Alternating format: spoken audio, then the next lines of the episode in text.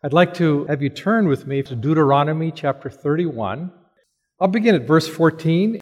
Then the Lord said to Moses, Behold, the time for you to die is near.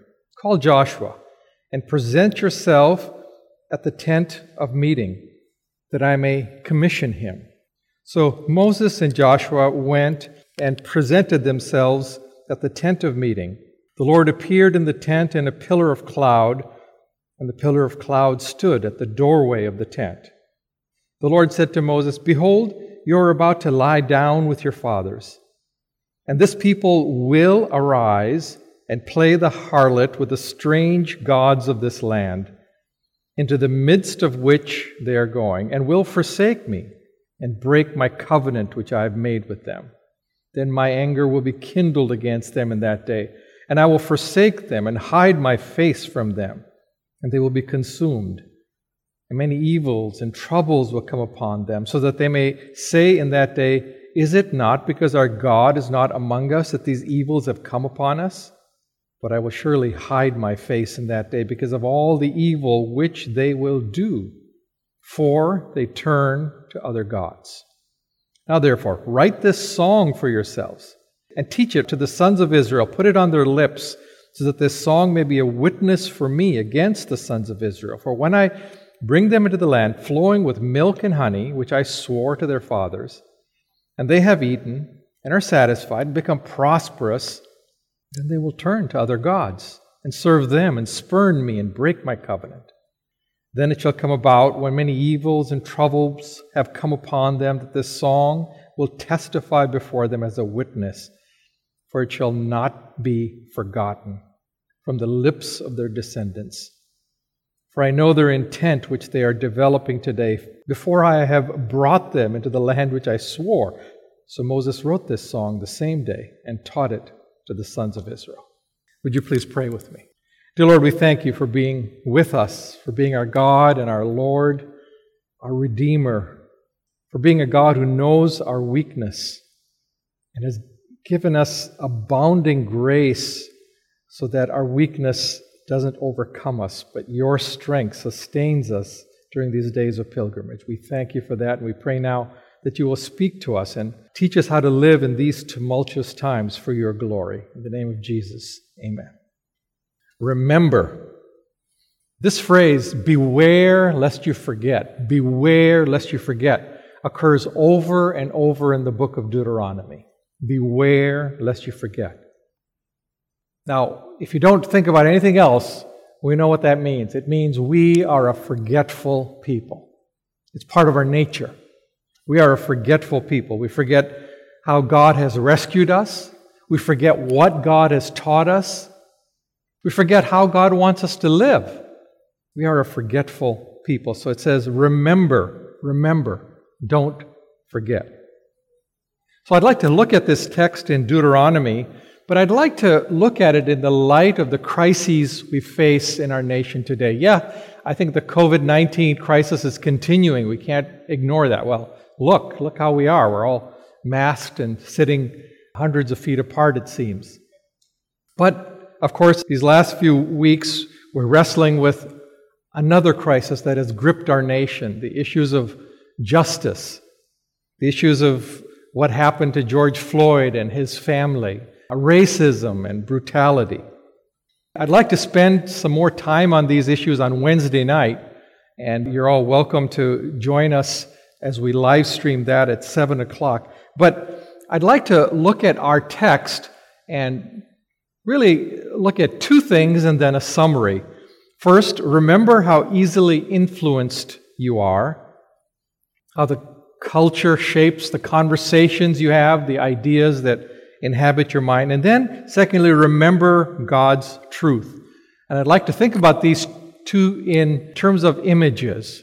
So remember how easily influenced you are. And the question to ask ourselves is Am I a mirror or am I a light? And then remember God's truth. And the question I'd like to ask is Am I a sponge soaking in what's around me? Or am I a fountain of truth and grace? And then I'll, at the end, summarize that we remember God's grace and how He helps us to remember by sending reminders. He gives us reminders so that we remember. So let's begin. Remember how easily influenced you are. We're prone to forget God. We're prone to follow the currents of our culture. Chapter 31, verse 16. The Lord appeared in the tent in the pillar of a cloud, and the pillar of cloud stood at the doorway of the tent. And the Lord said to Moses, Behold, you are about to lie down with your fathers, and this people will arise and play the harlot with the strange gods of the land, in the midst of which they are going. We are vulnerable, and God is completely aware of the nature of his people, the Israelites as well as us. So it's talking here about other gods. So what do you think? Is it just talking about bowing down before stone and wooden structures? Is it talking about the intangible gods of pleasure and power and money? I think it is talking about those gods, but it's talking about more than sort of what someone might do on a holy day. It's talking about worship. And we have to understand that we're all worshipers, and worship means what the passion of our hearts is, what shapes our lives. And it determines then what we're talking about today, where people are looking today. I mean, think about it. Where are people looking for authority today, for moral guidance today in the midst of our turmoil? Who do they consider to be important? Whose words carry weight today? All those reveal the things that we revere and honor in our hearts. So, worship is really the heartbeat of a culture. And so, Moses is here talking about the heartbeat of these pagan cultures. It's the festivals that all the families will get together and celebrate. It's the most important memories these people have. It's the values of the culture that'll be determined what they hate and what they love, what they're willing to die for, what they're willing to kill for. It's who they admire, what they call noble, and right. So when it says that they're going to follow the ways of this culture, they're talking about all of that. So scripture says we become like the one we worship. So who we worship or what we worship really determines who we are, what our values are, what we consider right and wrong. It determines our very culture. It says, You shall not be like them. Everywhere, as you read in Exodus and Deuteronomy, as you read in the New Testament, it says, Don't be like them. Come out from them. Be separate. So the first thing is remember how easily influenced you are. We're prone to be mirrors, you see. Mirrors. We're prone to reflect the values of our culture really without even thinking about it. It just happens. And we forget the truth of God's Word. It's not consciously a part of what we're doing. So that's the image I have in mind as I'm thinking about this that Jesus told us to be like lights in a dark world. That means how we live, how we speak, what our relationships are like, our priorities, what we talk about, what shapes our conversations. Be like lights in the world. But the danger is that instead, we can become reflectors of the culture around us. You see, we can become mirrors instead of lights. So, today, as we think about the issues that you can't escape authority, government, the police, race, brutality, justice, I want to ask you are you mirrors or are you light? Now, the light of the Bible is clear. It's bright, it's crystal clear from page one. When it comes to the issues we're talking about today, the Bible gives insight that perhaps is not found anywhere else in the world. Right in Genesis chapter 1, verse 28 and on, it says that every single human being is made in the image of God. Every race is made in the image of God. We believe that. And we know that. It's the foundation of our thinking. But don't take this for granted. Don't think that everybody around us in this country either believes this or knows why they believe this. Without the Bible, there's no foundation for believing this. And don't make the error of thinking every culture accepts this. That's not true at all. There are many cultures in which they believe that differences of class or color or status in society is determined right from the beginning by how these people were created. Not everybody was created equal. They're created unequal. And the Bible denounces this as a lie. And so, right from the beginning, all races are created equal. We're all in the image of God. And it's reflected as you read the laws of God in the Pentateuch. You know, if you read Exodus, Leviticus, Numbers, Deuteronomy, you see it's reflected there in the laws of God. For example, an issue that, of course, in the West has been a great struggle is intermarriage of the races. But it was not a problem in the Bible at all. Because in the Bible, it's been clear from page one that all the races are made in the image of God. So God did restrict marriage, by the way. There are some people that God's people are not to marry. It's in the Old Testament and it's in the New Testament, but the lines are drawn on spiritual grounds. Don't marry, God says in the Old Testament and the New Testament. Don't marry those who don't love the Lord your God as the one true God. But people of different races married. And you see that as you read the Old Testament. Moses is a prime example of this, by the way. You might want to read Numbers chapter 12 as to what happened as a result of the woman he married.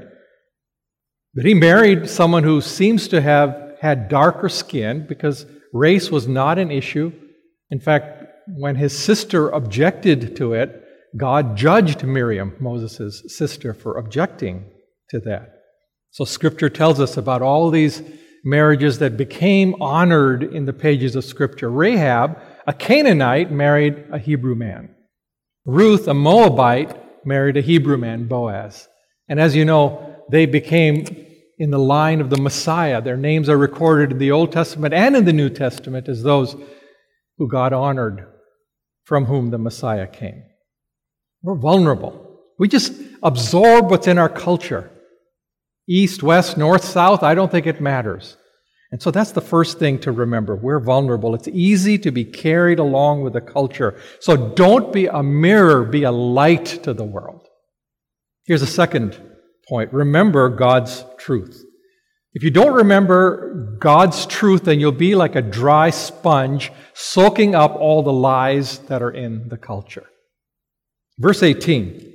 So, yeah, they're in the midst of these people. Does it affect how they live, how they think? Here's what verse 18 says. I'll just read this one verse, though the same thought is elsewhere also. But I will surely hide my face in that day because of all the evil which they will do, for they will turn to other gods.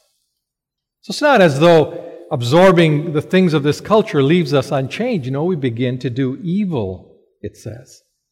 Our behavior changes, our thinking changes.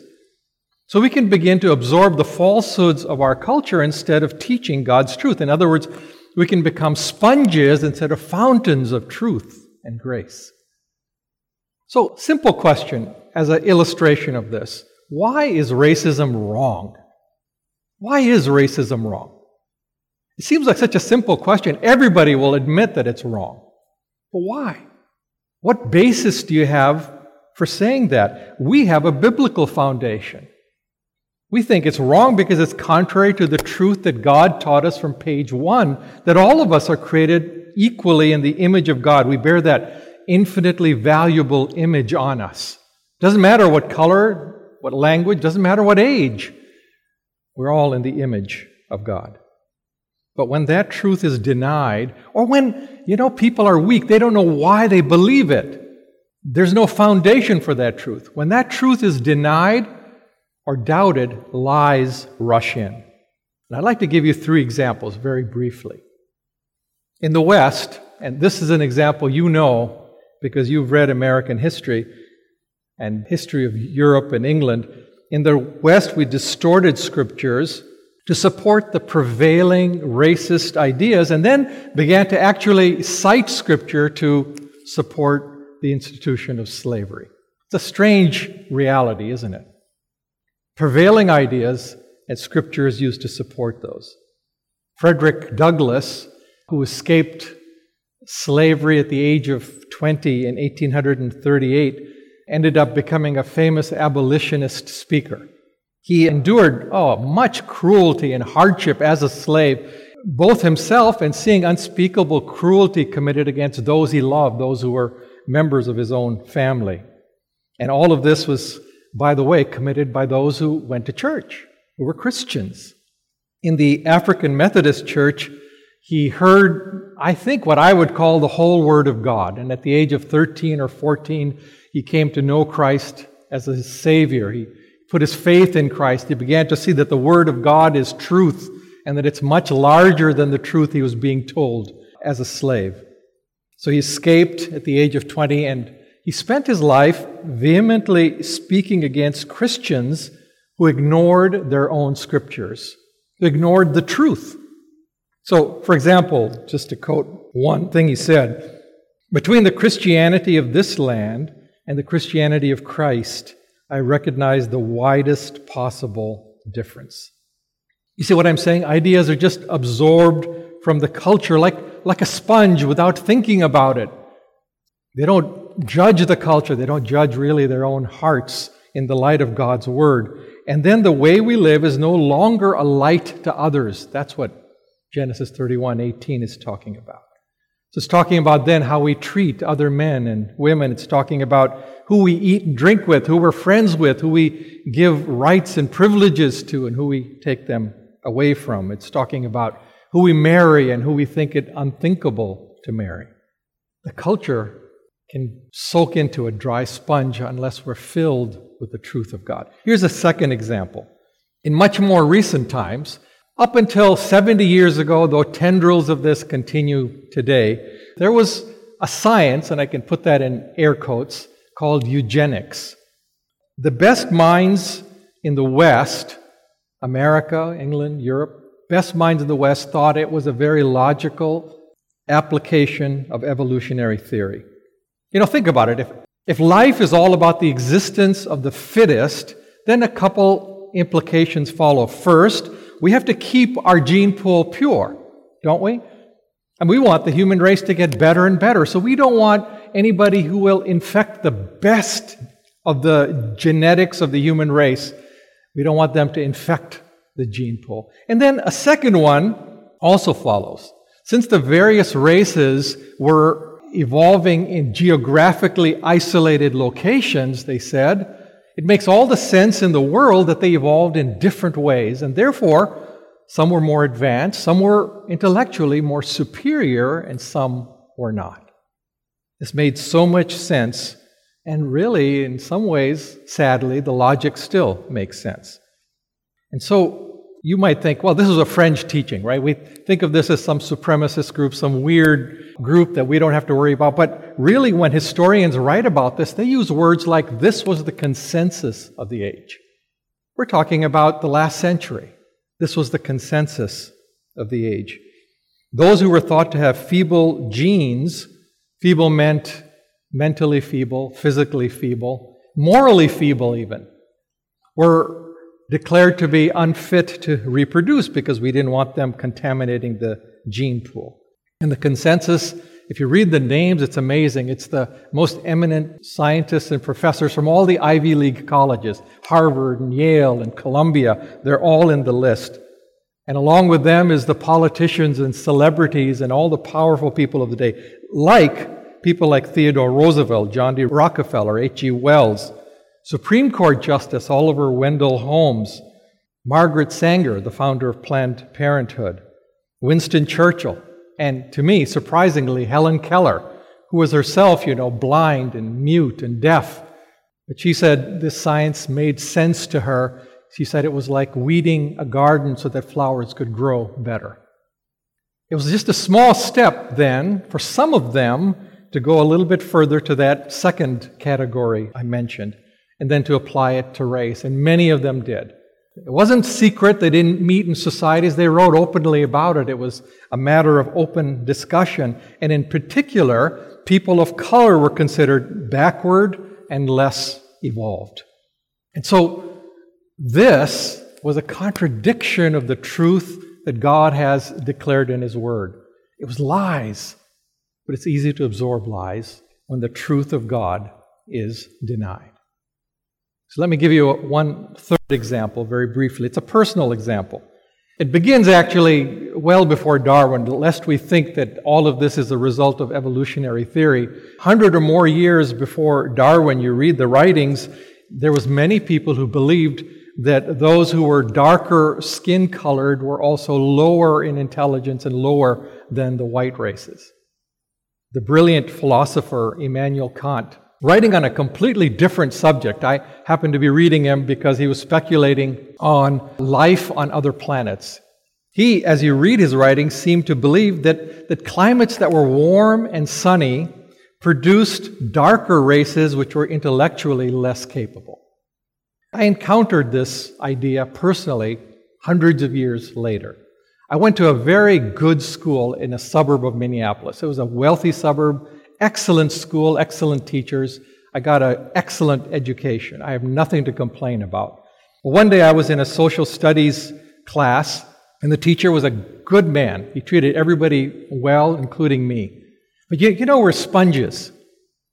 We soak in the truths that we're told in our school system and in the culture around us, and that's what he had been doing. So one day he said, Of course, those who live in a warmer climate, he said, have food readily available to them. It just grows. You don't have to work at it. It just grows on trees. And so they can feed themselves and they can care for themselves very easily. Whereas those in the northern climates, and he meant, well, Europe and England, he meant the white races, those in the northern climate, he said, have to be creative. They have to be inventive to just survive. And because of this kind of different environment, the races evolved differently, and the white races ended up evolving to have greater intellectual capabilities. I felt everybody looking at me. You know, I was the only non-white in the classroom. I think the only non-white in the whole school. I heard what he was saying. I felt the blood sort of rush to my face. He was saying I was less evolved than my classmates, that I was intellectually inferior, and the evidence of that was the color of my skin. It soaks into our culture. That's what I'm saying. You don't even think about it. It's there. It's a part of who we are. When we forget God's truth, the lies of the culture soak in. We become sponges. By the way, do you see what the practical application of all of this is then? Let me give you a different illustration from the New Testament, and you'll see what the application is. This truth of the gospel is completely countercultural. Either we become a sponge absorbing falsehoods or we become a fountain of God's truth. When the gospel was revealed in the New Testament, it shattered cultural expectations. It wasn't just equal treatment of all races under the law, but as I said at the opening of this service, in Christ we become one family, brothers and sisters redeemed by one Savior, the Lord Jesus Christ, with one hope, one redemption, one faith, one Spirit. But not everybody understands this. Not everybody who is exercised about what's happened in our country in the last few weeks even has a basis for believing this or understands where this idea came from because this is a gospel truth. This is a cross centered truth. George Floyd's pastor was being interviewed, and the interviewer, as he was closing the interview, was remembering George Floyd's hard past. And he wanted to close with a positive word, and he said something that I think would be commonly referred to as something very positive. He says, You know, George Floyd was an example of a man who redeemed himself. And the pastor, very gently, and I commend him for this, very gently corrected it. He says, George was not one who redeemed himself, but he said, We in Christianity believe in redemption because we have a redeemer, Christ, who redeems us. The center of it, you see, is the cross. It's the gospel of the Lord Jesus Christ. This was countercultural, and it's easy to forget that truth. It's easy. So that's why God keeps saying, Remember, remember. Peter, you remember, was given this vision. It's in Acts chapter 10. He was told that, you know, all races are equal. All are welcome to the table, Peter. And he saw this sheet inviting him to eat all the animals. It was a symbol that that barrier of diet was no longer there. And Peter said, Oh, no, Lord, I'm not going to eat. You know, I, I only eat kosher. I'm not going to eat with the Gentiles because they're dirty. If I eat with them, I'll be defiled. And God rebuked him and said, How dare you? How dare you call unclean those who I have cleansed in Christ, those who I have brought to myself in Christ, those who I now call sons and daughters? You'd think a vision like this would never be forgotten, wouldn't you? And yet, a few years later, Peter was in Antioch. And he was doing fine. He was eating and dining with the Gentiles there until a delegation came from Jerusalem, Jews, and immediately he spurned the Gentiles, left their table, and started to eat only with the Jews. It's just hard. It's hard to deny what's been soaked into us in our culture. It's hard to even change our mind if you've heard these things all your life and for generations. And so in Galatians chapter 2, Paul writes that he went and he rebuked Peter, but it's interesting the words he says. He says Peter and his group were not straightforward with the truth of the gospel, the truth of the gospel. The way to combat these lies is with the truth. Lies from tradition and from our culture which soak into us, or the truth of God shining out from us as a fountain. So, the practical application, especially when you think of Peter is very clear, isn't it? It's a warning to be careful about the Miss America answer. You know the Miss America answer? What do you wish for? And she says, I wish for world peace. And just such a nice thing to wish for, world peace. But of course, the question is okay, Miss America, but are you willing to go home and make peace in your house? Are you willing to make peace with the friends who have mistreated you or who gossip against you or who have slandered you? World peace is easy, makes us feel high and noble. But putting it into practice is what's hard. And so I think these days it's, it's easy to say, I hate racism. I'm against racism. Who isn't? Hardly anybody I know. There might be a few fringy people, but hardly anybody. Peter would have certainly said that. And to say I'm against racism makes us feel moral, high minded noble. In fact, I think it insulates us against accusations of being racist. No, no, no, not me. I hate racism. But how do we live it out? Are we willing to be friends with those who look different and eat different and speak differently? I don't mean as a project. All right, I heard that sermon, so I'm going to go find somebody to be to eat a meal with. I don't mean as a project, but genuinely to be friends those who you meet with regularly, who, whose company you enjoy, or part of your circle, you invite to your homes. You're willing to marry them if that's where God is leading you, because race is no longer an issue, only that you're one in Christ. So we're to shine with God's truth one by one, you know, one friend at a time, one home at a time, one table at a time. Easy to forget. Easy to forget. So God says, don't forget. Remember, don't forget. Remember. We can become mirrors instead of being lights. We can become sponges instead of fountains of truth. But God is gracious, so He sends us reminders. Sends us reminders of His grace and truth over and over. And here's an example in verse 21 of Deuteronomy 31. Then it shall come to pass about, when many evils and troubles have come upon them, that this song will again testify before them as a witness, for it will not be forgotten from the lips of their descendants. For I know their intent, which they are developing today, before I have brought them into the land which I have sworn. So Moses wrote this song the same day and taught it to the sons of Israel. So here's an illustration of a reminder. Songs are reminders. Isn't it funny? We learn songs to learn the multiplication tables. You know, they remind us those truths. Here's songs that remind us of God's truth. You can read the song in the next chapter, by the way, Deuteronomy 32. You'll see it's not exactly a dance tune.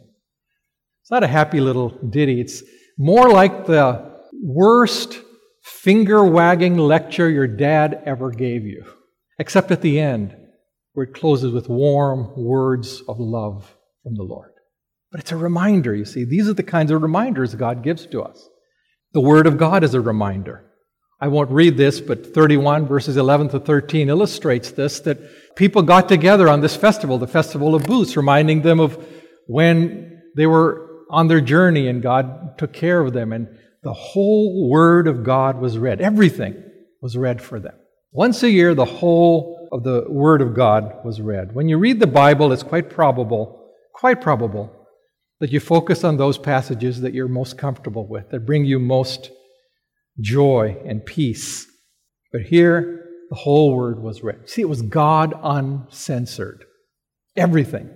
I'll tell you something, after all these decades standing before you, I've learned something. I hope you don't mind my saying this, but that's why God has ordained for God's people to be in church every week, regularly. Because what I've seen is that Satan has a way of distracting people, keeping them away from church on the very Sunday when the topic is the most urgent medicine their souls need. Here they got the Word of God. It's a reminder. It's a reminder. And then the testimonies of God are a reminder. Deuteronomy chapter 32, verse 7, it says, Talk to the elders, talk to those who are ahead of you on the path.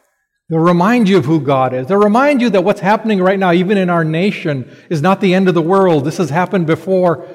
And they'll give you some perspective on how to think about it. Remember God's truth, stick with it. And then festivals are a reminder. The Jews had all kinds of festivals. Passover was a prominent example of that. Remember that you were in bondage. Remember that you were without hope. Remember that your little ones were being murdered right after they were born, right before your eyes. Remember that? Remember the bitterness of slavery? He says, so celebrate the Passover each year because it'll remind you of God's deliverance. And as you celebrate, eat bitter herbs. That's part of the meal, bitter herbs. Why?